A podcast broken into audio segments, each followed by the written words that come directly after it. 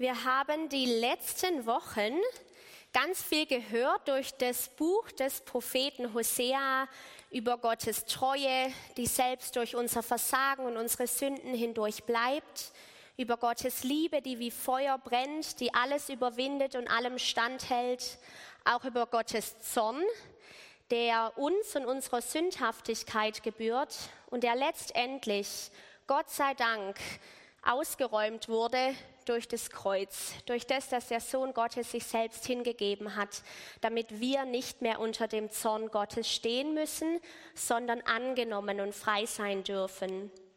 Und letzte Woche hat uns Heiko mit hineingenommen in die zentrale Botschaft der Propheten. Um was geht es wirklich? Es geht darum, Gott zu kennen, in einer vertrauensvollen Beziehung mit ihm zu sein, sein Herzschlag kennenzulernen und mit ihm zusammen Leben zu gestalten. Heute wenden wir uns einem zweiten Propheten zu, der ebenfalls zu den kleinen Propheten des Alten Testamentes gehört und sein Name ist Habakkuk. Das ist ein relativ kleines Buch im Alten Testament, nur drei Kapitel, kann es euch also sehr empfehlen, das auch durchzulesen.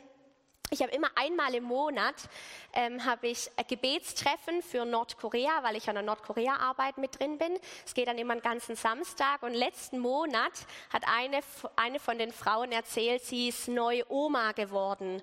Und ihr Enkelkind heißt Hosea Habakuk. Da habe ich gedacht, was? Witzig, wir haben eine Predigtreihe über Hosea und Habakuk. So sind wir heute in Habakuk ähm, ein, genau gelandet. Und das Buch Habakuk startet folgendermaßen. Herr, wie lange schon schreie ich zu dir um Hilfe, aber du hörst mich nicht. Überall herrscht Gewalt, rufe ich dir zu, doch von dir kommt keine Rettung. Warum muss ich so viel Unrecht mit ansehen? Und warum schaust du untätig zu, wie die Menschen einander das Leben schwer machen? Unterdrückung und Gewalt, wohin ich blicke. Zank und Streit nehmen kein Ende. Und ein paar Verse weiter schreibt der Prophet Habakuk, warum siehst du dann dem Treiben dieser Verbrecher tatenlos zu? Warum schweigst du, wenn diese Gottlosen andere vernichten, die doch rechtschaffener sind als sie? Wie lange noch dürfen sie auf Beute zugehen und ganze Völker erbarmungslos vernichten? Der Prophet Habakuk befindet sich in einer Krise. Sein ganzes Volk befindet sich in einer Krise. Und den, bei den anderen Prophetenbüchern ist es so, dass die Propheten eine Botschaft von Gott erhalten und mit dieser Botschaft zum Volk kommen. Habakuk ist der einzige Prophet, bei dem es genau andersrum ist. Er tritt mit einer Botschaft, mit einer Last des Volkes vor Gott und stellt ihm Fragen. Und diese Fragen, die er stellt, die lassen sich herunterbrechen auf zwei ganz zentrale. Einmal warum, Gott warum? Und das andere, Herr, wie lange noch? Das sind Fragen, wie Herr, wie lange schon schreie ich zu dir um Hilfe, aber du hörst mich nicht. Ich rufe zu dir, doch von dir kommt keine Rettung. Warum siehst du tatenlos zu? Warum schweigst du? Und ich weiß nicht, wie ihr heute Nachmittag, heute Abend hier sitzt, ob ihr solche Fragen kennt. Solche Fragen des Warums. Dinge, die wir einfach nicht verstehen können. Herr, warum werde ich nicht heil? Herr, warum bin ich so niedergeschlagen? Herr, warum schweigst du? Wo bist du? Warum zeigst du dich nicht? Warum greifst du nicht ein? Warum machst du hier nichts? Herr, warum muss es so viel Leid geben? Herr, warum? Und Herr, wie lange noch muss ich das aushalten? Und unsere Themenreihe geht total darum, das Zentrum unserer Themenreihe ist eben dieses Stichwort Gott kennen. Weil genau das wird hier jetzt in einer Krise ganz zentral. Weil ohne Gott zu kennen, ist es manchmal ganz schön hart, durch eine Krise durchzukommen. Und gleichzeitig haben Krisen das Potenzial, Gott kennenzulernen wie niemals sonst. Wie sieht Gottes Treue, Gottes Liebe aus im Angesicht von Krisen, wenn solche Fragen unser Leben einnehmen? Genau, das hier, das sind wir. Und jedes Leben sieht anders aus, aber in unserem Leben geht es mal hoch, das ist richtig schön, die Sachen funktionieren, die Beziehungen funktionieren. Und dann kommen wir aber auch an Punkte, ich kann ungefähr genauso gut malen wie der Heiko. Dann kommen wir aber auch an Punkte, wo es dann runtergeht. Dann kommen wir in, in, in Krisen, ähm, in Schwierigkeiten hinein. Dann, dann sind Probleme da.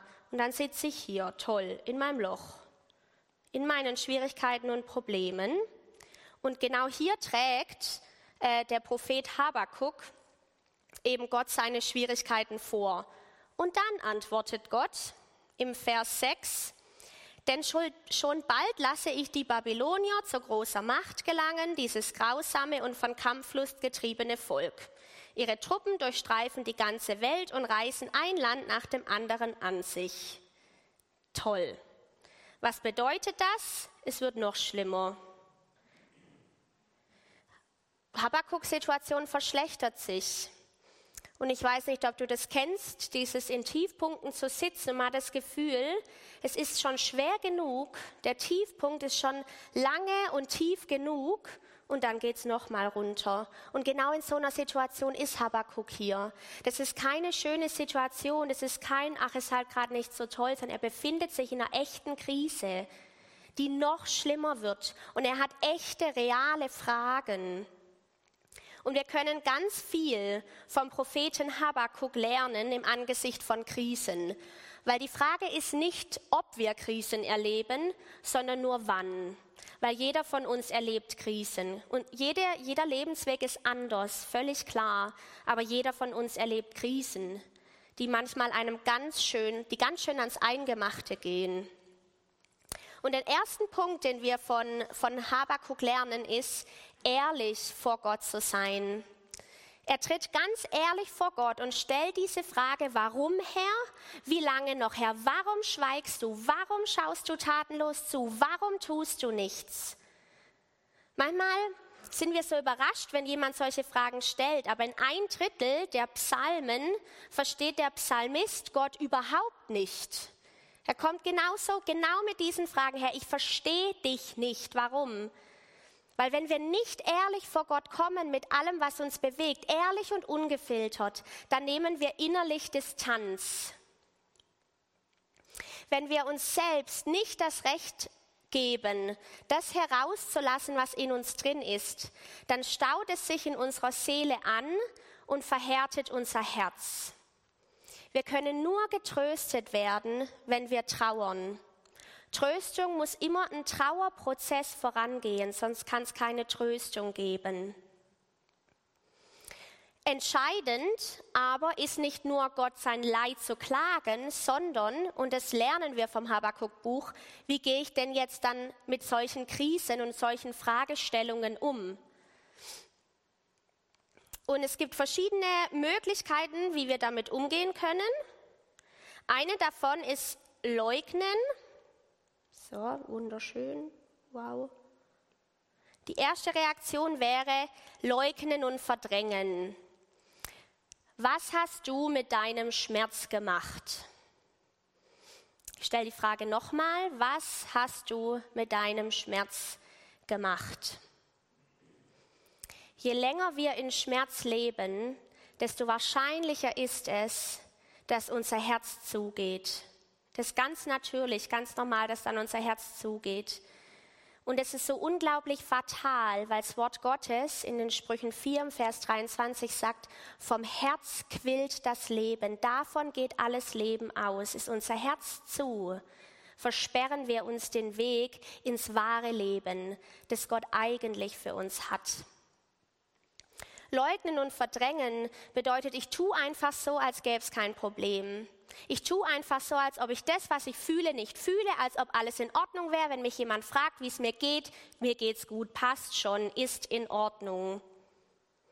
Einer der größten Irrtümer, denen wir glauben, ist, dass die Zeit alle Wunden heilt. Kennen wir alle, die Zeit heilt alle Wunden. Einer der größten Irrtümer.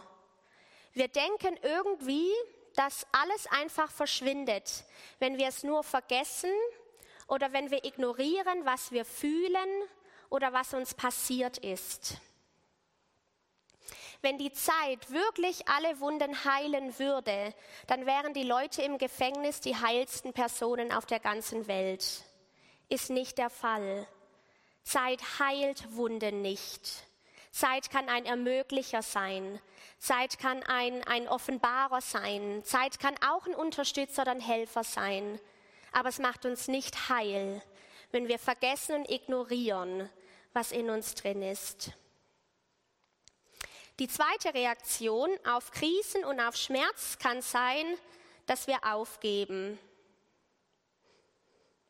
Und es muss manchmal gar nicht so arg sichtbar sein. Es ist manchmal auch ganz subtil ein innerliches Aufgeben im Sinne von, es funktioniert bei mir einfach nicht. Herr, ist alles eine Illusion? Habe ich mir vielleicht alles eingebildet? Es funktioniert nicht. Es ist Aufgeben ich kann das nicht mehr, ich schaffe das nicht mehr, das mit dem Glauben funktioniert nicht. Ich habe es ja probiert, bei mir funktioniert das nicht. Eine dritte Reaktion kann sein Resignation. Das heißt, ich bleibe in meinem tiefen Loch stecken, in meinen Problemen, meinen Schwierigkeiten bleibe ich stecken. Das hat zum Beispiel ganz viel damit zu tun mit einer Opfermentalität. Eine Opfermentalität ist eine der gefährlichsten und tödlichsten Denkweisen, weil sie uns glauben lässt, dass ich völliges Opfer meiner Umstände und Situationen bin und dass ich überhaupt nichts tun kann, um da rauszukommen. Resignation resigniert genau da, wo ich gerade bin. Für diese Reaktionen brauchen wir das Habakuk-Buch nicht. Habakuk zeigt uns noch einen anderen Weg auf. Nelson Mandela hat einmal gesagt, Schwierigkeiten brechen manche Männer und machen andere erst zu Männern. Und da steckt ganz viel Wahrheit drin, gilt auch uns Frauen. Und da steckt ganz viel Wahrheit drin, weil Schwierigkeiten haben das Potenzial, uns wirklich platt zu machen im wahrsten Sinne des Wortes, uns platt zu machen. Aber Schwierigkeiten haben auch das Potenzial, Stärke in uns hervorzubringen, uns zu starken Männern und Frauen zu machen.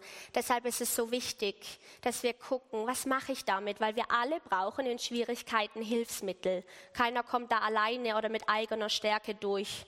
Das funktioniert nicht. Genau, Hosea, äh, Hosea Habakuk, Hosea gibt es auch, aber Habakuk stellt uns einen vierten Weg vor, hier. Und das lesen wir im Vers 12. Da sagt er, aber du Herr, bist du nicht mein Gott, mein Heiliger von Ewigkeit her. Kurze Erinnerung, er hatte Gott sein Leid geklagt und dann hatte Gott gesagt, ja, es wird noch schlimmer, die Babylonier kommen. Und dann antwortet Habakuk, aber du Herr, bist du nicht mein Gott, mein Heiliger von Ewigkeit her? Habakuk erinnert sich daran, wer Gott ist. Und weil er sich daran erinnert, wer Gott ist, erinnert er sich auch daran, dass es keine Situation gibt, die außerhalb der unendlichen Reichweite der Liebe Gottes und seiner Erlösung liegt. Es gibt keine Situation, die außerhalb seiner Reichweite liegt. Keine. Und dabei ist es egal, ob diese Situation fremdverschuldet oder eigenverschuldet ist. Ob wir in diesen Löchern sitzen, weil wir selber daran schuld sind, weil wir selbst dumme Entscheidungen getroffen oder Fehler gemacht haben oder weil wir da wie reingeschubst worden sind von äußeren Umständen. Völlig egal. Es gibt keine Situation, die außerhalb der unendlichen Liebe und Kraft Gottes wäre. Im Kapitel 2, Vers 1 sagt Habakuk, jetzt will ich meinen Platz auf dem Turm an der Stadtmauer einnehmen Dort halte ich wie ein Wachposten Ausschau und warte gespannt darauf, was der Herr mir auf meine Klage antworten wird. Der Weg, den das Buch Habakuk uns eröffnet, ist Warten. Oh, Halleluja. Wer wartet gerne? Yay! er wartet. Gott antwortet auf dieses Warten Habakuks folgendermaßen. Denn was ich dir jetzt offenbare, wird nicht sofort eintreffen, sondern erst zur festgesetzten Zeit. Aber es wird sich ganz bestimmt erfüllen. Darauf kannst du dich verlassen. Warte geduldig, selbst wenn es noch eine Weile dauert. Dieses Wort Warteschleifen ist ja ein spannendes Wort, weil in diesem Wort steckt drin, dass wir geschliffen werden beim Warten. Genau das machen nämlich solche Zeiten mit uns. Sie schleifen uns, Warteschleifen. Harte Zeiten ähm, haben ein großes Potenzial, groß an großartiger Segen zu werden, haben ein großes Potenzial, reiche Früchte zu tragen. In Jakobus 1 in den Versen 2 bis 3 heißt es, Liebe Brüder und Schwestern, betrachtet es als besonderen Grund zur Freude, wenn euer Glaube immer wieder hart auf die Probe gestellt wird. Ihr wisst doch, dass er durch solche Bewährungsproben fest und unerschütterlich wird. Diese Aussage ist eines der größten Geheimnisse, auch wenn sie auf den ersten Blick sehr, sehr lächerlich erscheint. Ich tue mich sehr schwer mit dieser Aussage. Weil ganz ehrlich, wenn ich in einem tiefen Loch festsitze, in, in richtigen Schwierigkeiten, dann ist meine Reaktion, ich will hier raus so schnell wie möglich. Wie um alles in der Welt komme ich hier raus so schnell wie möglich. Aber das Wort Gottes sagt was anderes weil Gott einen ganz anderen Blick auf mein Leben hat, als ich ihn habe. Gott ist viel mehr daran interessiert, was in uns passiert, anstatt uns einfach so schnell wie möglich aus Schwierigkeiten und Problemen einfach rauszuführen. Das beantwortet die Fragen nicht, die wir in den Schwierigkeiten haben. Das ist mir völlig klar. Und es ist auch ganz schön hart, solche Aussagen zu hören. In solchen Situationen kann und will ich das nicht hören. Auch nicht Römer 8, 28. Alles wird dir zum Besten dienen. Toll.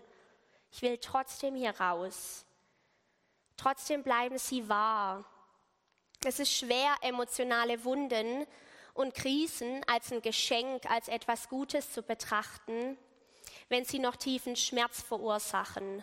Während wir noch drin sind, ist es ganz arg schwierig, das als etwas Gutes willkommen zu heißen, weil es da teilweise richtig ans Eingemachte geht.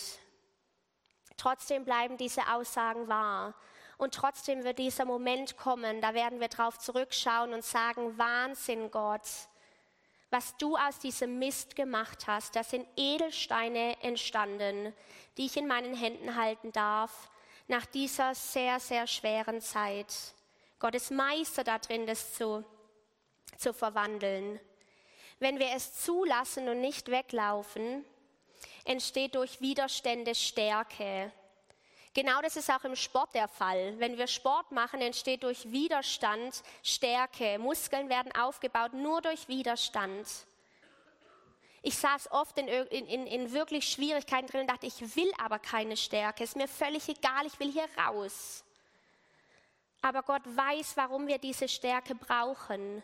Weil genau diese Stärke, die wir in Krisen gewinnen, die wird uns durch unser ganzes Leben hindurchbringen, durch einige Situationen hindurchbringen.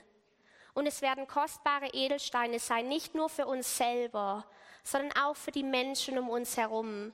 Weil wir haben Stärke, Weisheit und viele andere Dinge gewonnen in dieser Zeit, die wir weitherzig austeilen können wo vielleicht genau in diesem Moment eine Person diesen einen Edelstein braucht von dir, den du erworben hast in einer ganz harten Zeit, weil die erwirbt man sich nicht durch Hörensagen und durch Bücher lesen. Die erwirbt man sich nur, wenn man durchgeht, wenn man es erlebt am eigenen Leib. Und es ist verdammt hart manchmal. Aber ich glaube, dass genau das unsere, unser Auftrag auch ist als Gemeinde, den Menschen um uns herum diese Edelsteine zu reichen, die sie so dringend brauchen, weil sie kurz vorm Untergehen sind. Und genau deshalb lohnt es sich nicht aufzugeben. Genau deshalb lohnt es sich, sich den Dingen zu stellen und eben nicht wegzulaufen. Weil wir haben jemanden, der versprochen hat, an unserer Seite zu sein, uns nicht im Stich zu lassen.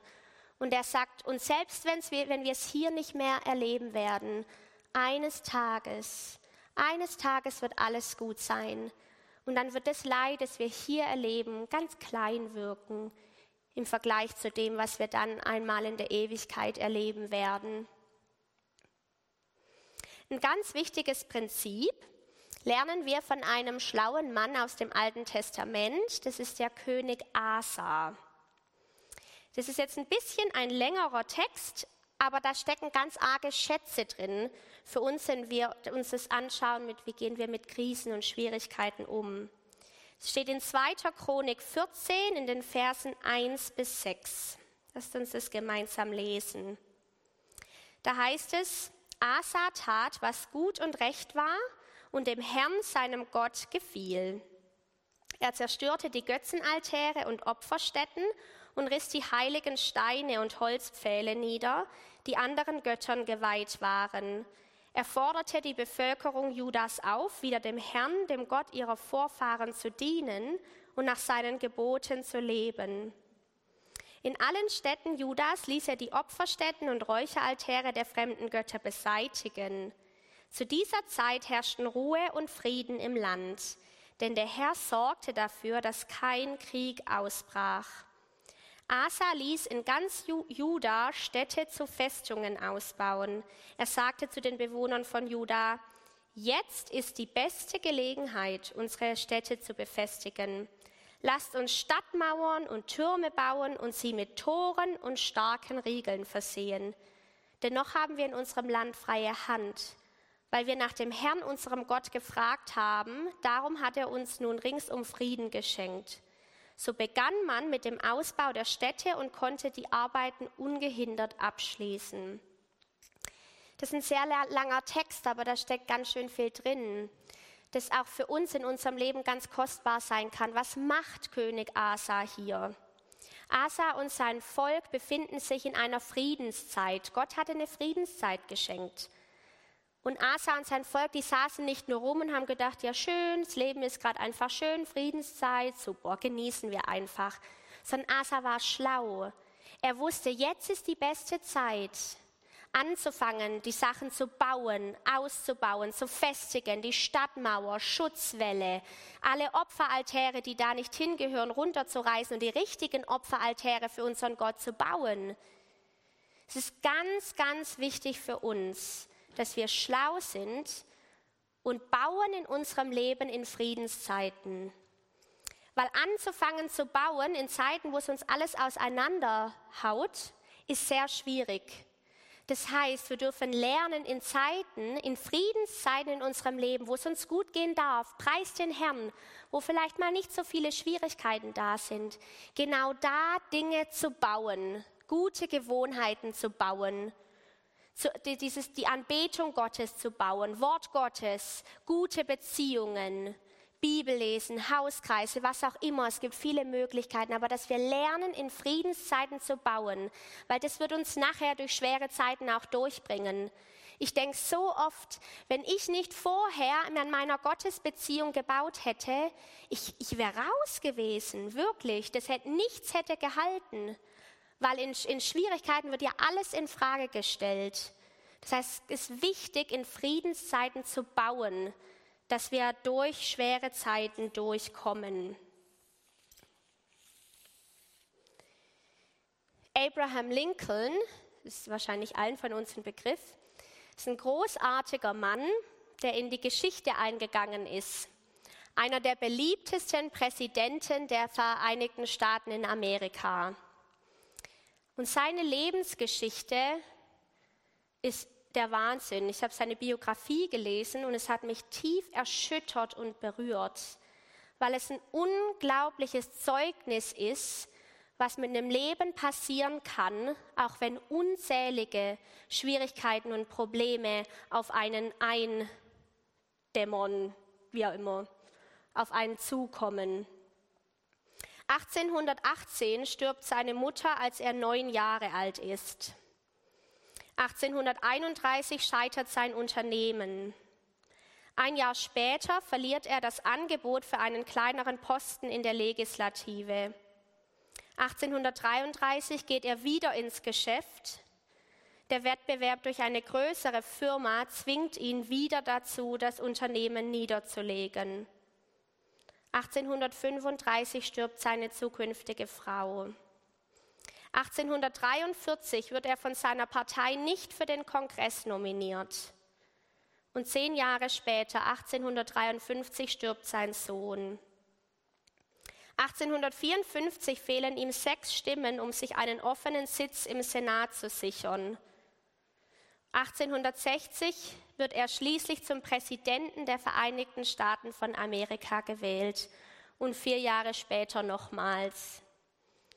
Ich kannte ihn am Anfang nur als einer der Präsidenten der Vereinigten Staaten Amerikas, aber was da für eine Geschichte dahinter steckt, wie viele Niederlagen, wie viel Scheitern, wie viele Rückschläge.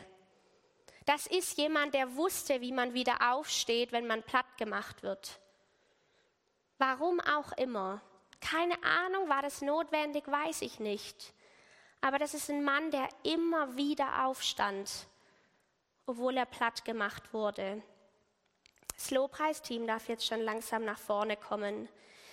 Wir alle kennen den Psalm 23 oder viele von uns kennen ihn. Im Vers 4, ein ganz kleiner Vers, heißt es, auch wenn es durch dunkle Täler geht, Fürchte ich kein Unglück, denn du Herr bist bei mir. Ein ganz kleiner Satz. Denn du Herr bist bei mir. Denn du Herr bist bei mir. Das ist ein Satz, der ausreicht. Vertrau mir. Gib nicht auf. Renn nicht weg. Jesus fragte seine Jünger in Johannes 6, 67, und ihr, wollt ihr mich auch verlassen? Wollt ihr auch gehen? Petrus antwortet daraufhin, aber Herr, wohin sollen wir denn gehen? Nur du hast Brot des ewigen Lebens für uns. Wo sollen wir denn hingehen? Wer hat Brot des ewigen Lebens für uns? Und er hat versprochen, bei uns zu bleiben. Ich lese noch die Verse 17 und 18 aus dem dritten Kapitel von Habakuk mit uns. Und dann werde ich mit uns beten und wir werden vor den Herrn treten. Noch trägt der Feigenbaum keine Blüten und der Weinstock bringt keinen Ertrag. Noch kann man keine Oliven ernten und auf unseren Feldern wächst kein Getreide noch fehlen Schafe und Ziegen auf den Weiden und auch die Viehställe stehen leer. Und doch, und doch will ich jubeln, weil Gott mich rettet. Der Herr selbst ist der Grund meiner Freude. Der Herr selbst ist der Grund meiner Freude. Gott, wir sind so dankbar, dass du der Gott bist, der uns sieht, und der uns besser kennt als jeder andere. Danke, dass dir unser Leid nicht verborgen ist, unsere Kämpfe, unsere Schwierigkeiten, unsere Fragen. Und wir wollen jetzt gemeinsam vor dich treten und dir diese Fragen bringen. Diese Fragen, mit denen wir hadern, die uns so viel Kraft oft kosten. Und wir richten unseren Blick auf dich. Und auch wenn wir vielleicht noch nichts sehen und noch nichts verstehen, so bist du der ewige Gott, der über allem steht, der König der Könige. Und wir sind so dankbar, dass du bei uns bist und dass du uns auch nicht, nicht verlässt, dass du uns nicht im Stich lässt, egal was passiert. Danke, dass deine Treue hält, dass deine Liebe hält. So nimm uns mit hinein, Heiliger Geist, in deine Geborgenheit, in deine Liebe. Räum alles aus in uns, was da nicht hingehört, was dir nicht gefällt und schleife uns. Komm, Heiliger Geist, und stärke und gründe uns ganz neu, dass wir nicht bauen auf unsere Stärke, sondern wir wollen stark werden, wie es in Epheser 6, Vers 10 heißt, in der Verbindung mit dir, Herr, mit unserem Herrn. Denn daraus geht alle Stärke hervor. Wir setzen auf dich. Wir setzen auf dich, Herr und wir schauen dich an. Danke, dass du uns zugewandt bist, jedem von uns, jedem. Du kämpfst unsere Kämpfe und du hast den Sieg bereits errungen. Und ich bete, dass wir jetzt in Kontakt kommen mit deiner Tröstung, mit deiner Liebe, mit deiner Kraft, mit deiner Ermutigung. Keiner von uns geht gleich nach Hause, weil wir dir begegnen dürfen jetzt und weil es alles verändert. Die Begegnung mit dir, ein Wort von dir verändert alles. Wir ehren dich, Herr. Egal, ob wir auf einer Höhe stehen gerade oder in der Tiefe, egal ob Kriegszeit oder Friedenszeit, wir ehren dich. Wir ehren dich. Wir erheben dich, weil du würdig bist, weil du Gott bist. Danke, Jesus. Beten in deinem Namen. Amen.